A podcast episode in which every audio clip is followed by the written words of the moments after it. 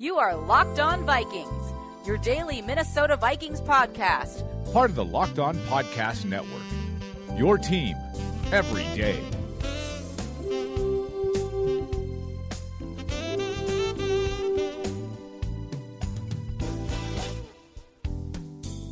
Locked On Vikings on the Locked On Podcast Network, show number 145 in this show's illustrious history. It's a Friday morning. Sam Ekstrom here, Sage Rosenfels on the other end of the line. The dynamic duo here on Locked On Vikings, Sam and Sage back with you for another episode. Off the bat here, what do you think about the sport of soccer? I promise this is going somewhere. Uh, I love soccer. Excuse me, my uh, my kids have always played soccer. Uh, my daughter, my son's no longer playing; he's a freshman. Uh, he's on the basketball and uh, and tennis. But my my next daughter, who's a seventh grader, Ava, she plays a lot of soccer, and it's pretty much a 12 month uh, out of the year uh, sport. It's pretty much nonstop. So I think it's a great sport. I have fallen in love with it over the years. I never really had a chance to play it much growing up in a small town. We didn't have soccer at the time, uh, but I definitely see it as a. I see why it's very popular around the world. It's extremely simple. You basically just need a ball to play, and uh, so pretty much anybody can play. You don't have to be rich. You don't have to, you know, uh, rent ice time. You don't have to buy expensive helmets and, and shoulder pads. You just need a ball and you go play. Yeah, there is something very pure about it. Now, the reason I bring it up is because I'm at a crossroads. Today is the first game of the expansion Minnesota United Soccer Club. They were a semi professional club. Now they're up to the big level, the MLS. Today is their first game, and I'm debating how invested I want to get in this team. I, I like soccer. I think soccer's a good game. I've got so many sports, though, that I cover here. You know, two of them I cover for work, and a number of others I cover just leisurely as a fan. And I'm debating whether or not I want to really pour myself into this thing. It's a whole other group of players I need to learn, strategies I need to hone up on. I'm not really that well versed in it, and I'm I'm just debating internally which direction I need to go. And I was kind of looking for your advice. Well, my guess is that uh, is just to watch a few games here and there and slowly become a fan of certain players and and you know in your line of work probably watch some of those interviews and you'll probably start to like some of the players and not like some of the other ones. But you know i think that uh, it's great that soccer's coming to minnesota. It's a very much a soccer state. Minneapolis st paul is a, a great soccer town. Uh, i actually re- recall probably two years ago year and a half two years ago uh, speaking with people from the vikings and, and i know lester bagley was one of them uh, about uh, trying to bring soccer to minneapolis an mls team the Vikings made a pitch to try to bring the team to uh, the Twin Cities, and, and obviously they did not win. Uh, you know that that pit, that uh, that team. So um, it, it's something I think Minnesota understands. The, the Vikings understood it. They see Minneapolis in a lot of ways with demographics like like Seattle. Uh, in a lot of ways, and so I, it's working very well in Seattle and Portland, and I think it'll work very well in Minneapolis they definitely have the advantage of playing the majority of their season during the summer, during baseball season, and it's a really bad time right now for Twins baseball. They're coming off a franchise worst season. I think people would really be willing to buy into another professional team alongside the Twins, especially if the product is bad at Target Field. And now people have the option with Minnesota United who plays at Portland tonight. The reason people might like soccer more than say baseball is the nonstop action. It's it's a little bit more like basketball. Uh, it's you know the the, the play is always going. Uh, nothing ever really stops, and, and at any given moment, you know, just sort of like hockey, uh, and you know, Minnesotans obviously love hockey. You know, the game can rapidly uh, turn, and uh, a one nothing uh, lead can be big or it can be basically nothing, and it can be and disappear in, in, a couple seconds. And so, yeah, I, I think it, I think it's a great sport, and I think the the state of Minnesota and city of Minneapolis and St. Paul, I think they'll absolutely uh, love having an MLS team.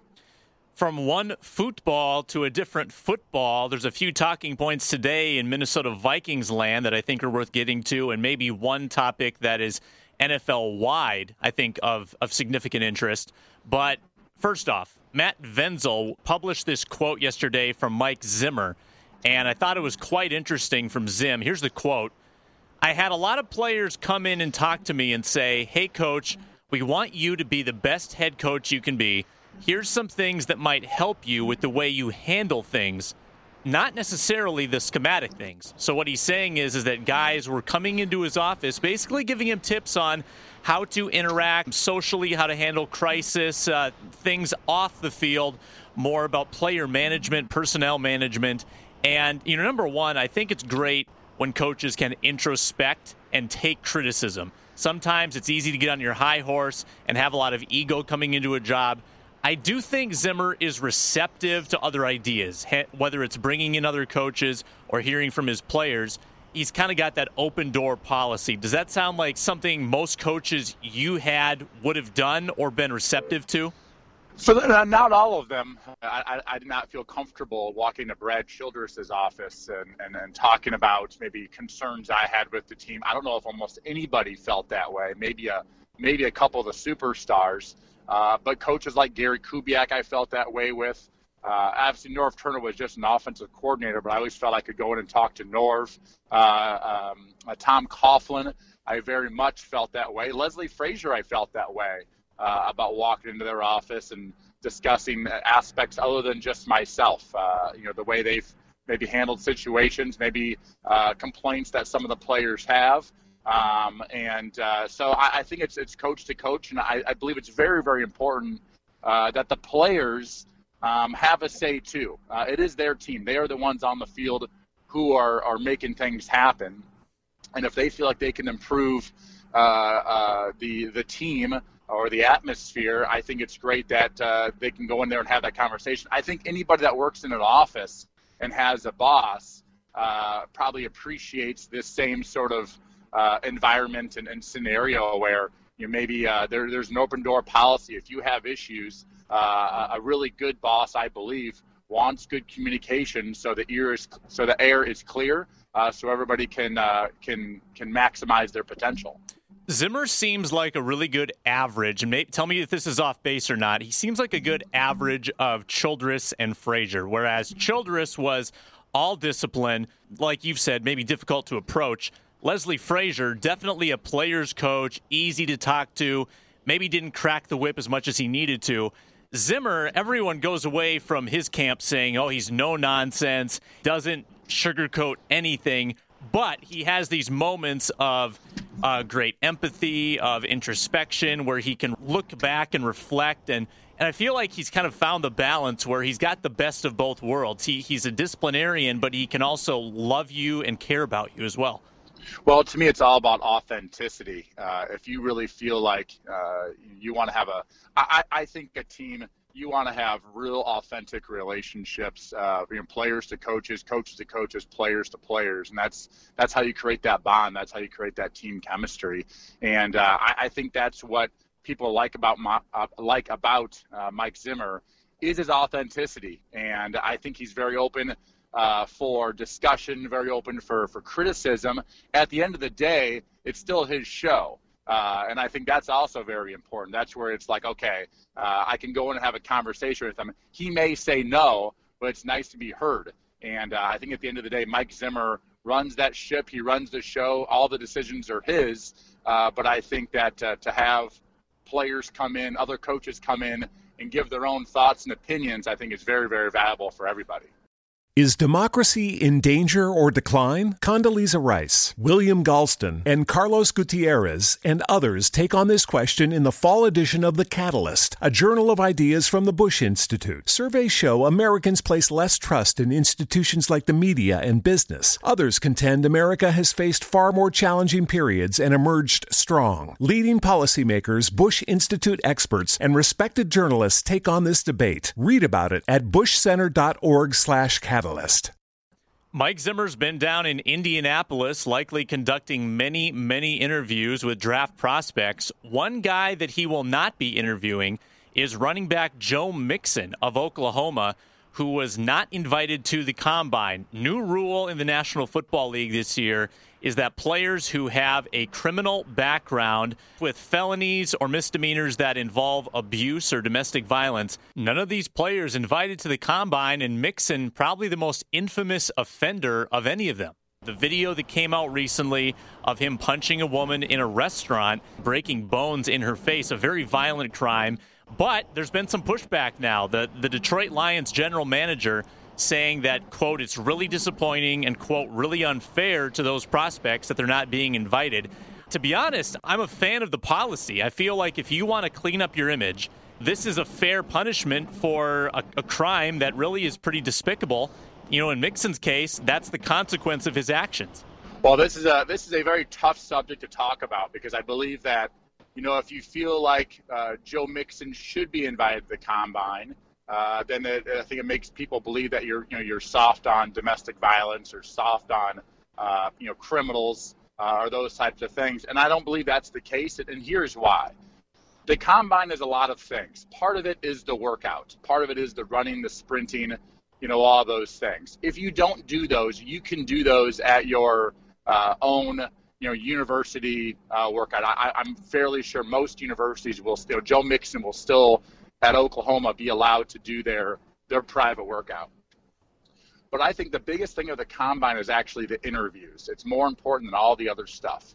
It's a chance for all 32 teams to interview every player that they want and talk about their past, their future, their goals, their family, uh, their, their college offense, um, and things that uh, concern these pro teams, including getting arrested. And I think at that time, this is where uh, all 32 teams can get a much better feel uh, for for for Joe Mixon. Uh, for does he feel truly bad for what he did? Uh, has he learned from those situations? You know, this is the United States. We, we're, we're a big uh, believer in second chances here. It's, it's not in our Constitution, but it almost feel, feels like it should be. It's ingrained in us that people make mistakes uh, and, and people get second chances if they uh, if they face the consequences the first time.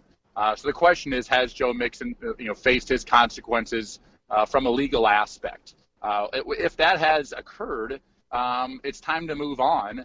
And and it's you know, I think he should be allowed to come to the comment at the minimum for the interviews. Maybe you don't let him work out. Maybe you don't let him do certain things. Maybe there's something in the draft. Maybe you say if you have a criminal background, you can't be a first round pick, right? If you have a criminal mm-hmm. background, maybe as a coach you shouldn't be able to go to the combine. How many coaches in the NFL have DUIs? A lot. I promise you. I bet you I bet you 30 or 40 or 50 coaches in the NFL have DUIs. They're still invited to the combine. They still get to go and do their job. Why? Because they paid the price for their actions previously, I would hope and I would assume. So it's a touchy subject, but I, I don't get uh, the NFL trying to take a, a, hard stance at this at this point in time or at, at this level because I think this is where you can actually get that real information so the teams can make a uh, a better judgment on that player's future. Very good points all around. Um, clearly, you've thought a lot about this issue, and and here's the thing about it. Basically, the NFL's not saying these guys, you know, can't be drafted. They're saying that we're not going to make it convenient for the player. But what it does is it inconveniences the team. So now the team has to go on their dime and visit the player, and they have to make the investment to go speak with them. It doesn't prevent them from having NFL success. It just prevents them from having maybe the resources of being a first round pick. That's no, I, I, think it. I think it's just all for the NFL to say they're being tough on crime. It's it's to me, to me it's completely PR. If a team wants to draft Joe Mixon in the first round because of his talent, knowing his past, they'll draft him in the first round. They'll go work him out uh, and all those types of things. So no, I think it's just a more of a, a, a to me. It's more of just a PR thing by the NFL. By the way, do you know why the combine is even there and how it started? Do you know any of the history of the combine? Because uh, there wasn't always a combine. No, I think you're going to enlighten me. All right, so this is good for our viewers. So I actually had this conversation. Uh, I can't remember early on in my NFL career. I think with a with one of the trainers, maybe it was with the Miami Dolphins, and he said, you know, back in the old days there was no combine, so each team had to go out uh, and uh, you know interview these players, work out these players, but put them through these doctor, uh, you know, uh, um, X-rays and MRIs. So you had players, let's just say a left tackle who was going to be a first rounder, who had had some sort of college knee surgery. Well, everybody wanted to see what how his knee was, how the health his knee was. So he would literally fly around to 15 or 20 or more different cities and uh, basically go on a tour the entire country so everybody could MRI his knee. Everybody could work him out individually to see how his knee would be. And then finally, about eight teams, I think East Coast teams, uh, decided, let's. This is stupid. let's just all get together. You know, the Giants, the Jets, the Eagles, uh, and I think it's worked its way over to Indy. Uh, and this sort of group of teams regionally said, let's just have our own sort of regional combine and get these guys to come in, and we can all do the same work at once. Wouldn't that make a lot more sense? And that turned into then all 32 teams not too many years later. Okay, now you've seen what's happened in the past with the draft. Like, for instance, Laremy Tunsil goes from probably a top five pick down to number 13 last year because he had that bong gas mask picture that, that surfaced. Then you had the La'el Collins issue the previous year where he was uh, connected loosely to a violent crime, and then he fell out of the draft completely. And we've seen we've seen Ray Rice having not gotten a job since his issue, Adrian Peterson sitting out a year with his issue. So, knowing all of that and how sensitive the league and the teams are, do you feel like Mixon gets drafted or does he fall significantly because of this? he may fall. I think some of the teams are, are wary of uh, you know the, the blowback, the PR blowback for drafting a player. I mean, you know, Tim Tebow never got in trouble, but I think teams were scared to always draft it or, or have him on the team because it was just going to be, you know, so much uh, uh, you know public relations you know conversation going on about sort of the Tebow effect. And I think players who have gotten in trouble sometimes have that same thing. That cloud just sort of hangs over them. Uh, that the team gets questioned. Uh, you know, the owners never like it when when fans um, think that the team drafts a bunch of uh, you know convicts and those types of things. So I, I think that uh, you know that there's there, there's usually I think now more than ever players are held accountable. Players do get uh, uh, you know dropped in the draft and those types of things. But here's what I do find interesting, by the way. We are looking at trying to uh, uh, hurt players in a sense before they enter the NFL. But we also, at the same time, before they get in the Hall of Fame, have said it doesn't matter what you do off the field, Lawrence Taylor. It doesn't matter what you do off the field. You know, player who's been arrested multiple times and has a has a has a rough past. It only matters what you do on the field. We have also said that, or the NFL has said that. So I find it very interesting. They make it hard for you to get in, but they don't care about what you do off the field to get into the Hall of Fame, which to me is is the creme de la creme uh, of the NFL and is a very sacred fraternity uh, in NFL circles. Yeah, and there's a lot of two-faced talk there because they say that, but then kind of off the record, there's the talk about well, they, they left T.O. out because he was he was a pain and he was bad in the locker room, and, and, they're talking about will Randy Moss be omitted his first year because of his off the field issues, even though that's not really how they're supposed to vote. That's kind of how the thinking goes. But his off the field issues, for the most part, were not criminal. For the most right. part, they were just nonsense. And same with To. Uh, I think I think what we're talking about is you know uh, guys like Ray Lewis right? Uh, guys who mm-hmm. truly have a have a criminal past. Yeah, and and Ray Lewis, that's an example of a guy who I think by all accounts, um, was connected to something gruesome in his past, and he turned out to be not only an outstanding player, but he seems like a pretty good teammate and a pretty good guy now. So there is redemption there, certainly. Do you offer everyone that that same chance based on the crime, based on whether there's video or not? And and I think it is fair to say too that when there's video, the guys are held to maybe an unfair standard as when there's not video or not concrete evidence, wouldn't you say? The same with Ray Rice. When you see the well, picture. yeah, the Ray Rice incident. I wrote an article on that Ray Rice incident uh, for Peter King over at Monday Morning Quarterback, and uh, the incident was gruesome. The incident also was exactly what I thought it would be uh, when I saw him uh, carry his fiance's and, and now wife's body out of that elevator.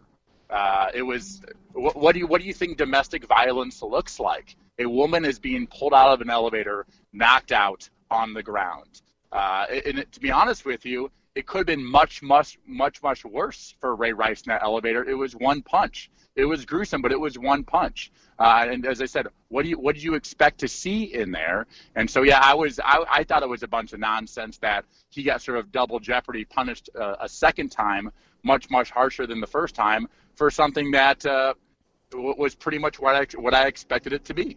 Yeah, a lot of controversy here, a lot of emotions wrapped um, up into it. It's a fascinating talker. We really need a whole hour to unpack it all. How did we come? We started with soccer, and now we're on domestic violence in the NFL. Pretty interesting podcast. You got to love the bunny trails. And we're going to end with something that's definitely on the lighter side. How about this?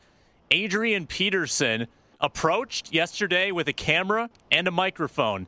Now, he's probably seen many cameras, many microphones in his life. He probably expected something along the, along the lines of Adrian, where are you going to be playing? This is TMZ. But it turns out Mr. John Donnelly, reporter for Fox 26 in Houston, is not up with his Adrian Peterson. He starts asking Adrian Peterson questions about road rage for a story that he was filming for Fox 26. Here's how the exchange went. It's a little bit tough to hear, but uh, we'll do our best here with this video. The way, you know, swerving in front of people or, or speeding up, trying to catch up with people, is you never know what people, how they will react to it. So, all right, your name? Adrian Peterson. Wait a minute, you're not.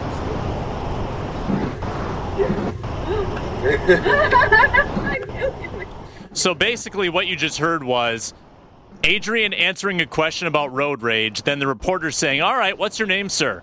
Adrian Peterson. And then about a good seven seconds of awkward silence, trying to, to kind of view him up and down, say, Wait a minute, you do look familiar. Hey, you're Adrian Peterson, aren't you? And uh, he just happened to run into one of the NFL's biggest superstars doing his road rage story. Well, that is just so vintage Adrian. You know, in some ways, he's like a very in- innocent guy. Uh, it's almost like he doesn't quite realize uh, who he is and, and those types of things. That moment, moments like that, um, that are unrehearsed, uh, I think are really the special moments that occasionally, and this time by accident, that we get to see uh, about celebrities, uh, superstar NFL players. Uh, you got to see who Adrian Peterson was. Uh, the guy asked him a question. He started giving his views on road rage. You know, he we all we all drive around cities and we all see some crazy stuff going on. And he gave his honest opinion, and uh, and, and that was just classic Adrian right there. Would you say Adrian, when you spent time with him, is he pretty fun-loving, pretty humble guy? He is. You know, he's he's not a deep thinker. Not. I mean, he's not Ricky Williams. I used to sit there and have conversations about Ricky, about the universe and how it all started and where it's all going. I mean, you know, Adrian and I did not have those conversations. But uh, as far as the guy who who loves his teammates, who's just trying to work hard and and be the greatest player that he can be, uh, I rarely heard him, you know, talk about himself being a great player or talk about himself as a superstar. It was more of just trying to get his teammates uh, to be the best that they that they could be, uh, because he was trying to be the best that he could be. Well, I wanted to talk to you in Frugal Fridays about some endorsement stuff, but I think we'll table that for next week at some point. We went a little bit long with our, our discussion about the combine, and it was great, great stuff. What else did we talk about? Oh, yeah, Mike Zimmer getting advice from his players, and we touched on Adrian there at the end. Good show. Sage, have a great weekend. I'm on my way to the Twin Cities right now, so looking forward to have a, supposedly a warm weekend up there. Yeah, that's what I'm hearing. I'm going to start reading up on my Minnesota United soccer so I can watch the game tonight in an educated manner. I could probably name maybe two guys. Maybe I'm not even sure who the coach is. I, I really need to do my research, but uh, I'll do that. You'll drive up north, and uh, we'll reconvene on Monday on Locked On Vikings. His name's Sage Rosenfels. My name's Sam Ekstrom, and this is the Locked On Podcast Network.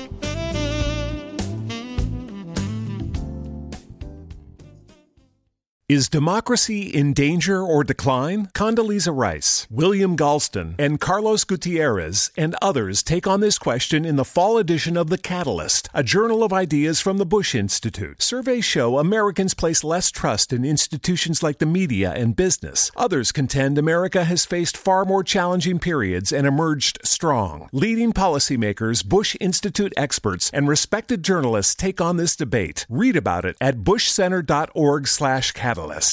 Spring, is that you? Warmer temps mean new Allbirds styles. Meet the Superlight Collection, the lightest ever shoes from Allbirds, now in fresh colors. They've designed must have travel styles for when you need to jet. The lighter than air feel and barely there fit make these shoes some of the most packable styles ever. That means more comfort and less baggage. Take the Superlight Tree Runner on your next adventure. Its cushy, lightweight foam midsole supports every step and the extra outsole traction gives you the grip to just go for it. The eucalyptus fiber upper adds next level breathability to keep you going all day. Plus, the Superlight Tree Runner is comfortable and ready to go right out of the box. So, what can you do in a Superlight shoe? What can't you do is the better question. And because they're super packable, the real question is, where are you taking them? Experience how Allbirds redefines comfort. Visit allbirds.com and use code SUPER24 for a free pair of socks with a purchase of $48 or more. That's A L L B I R D S.com, code SUPER24.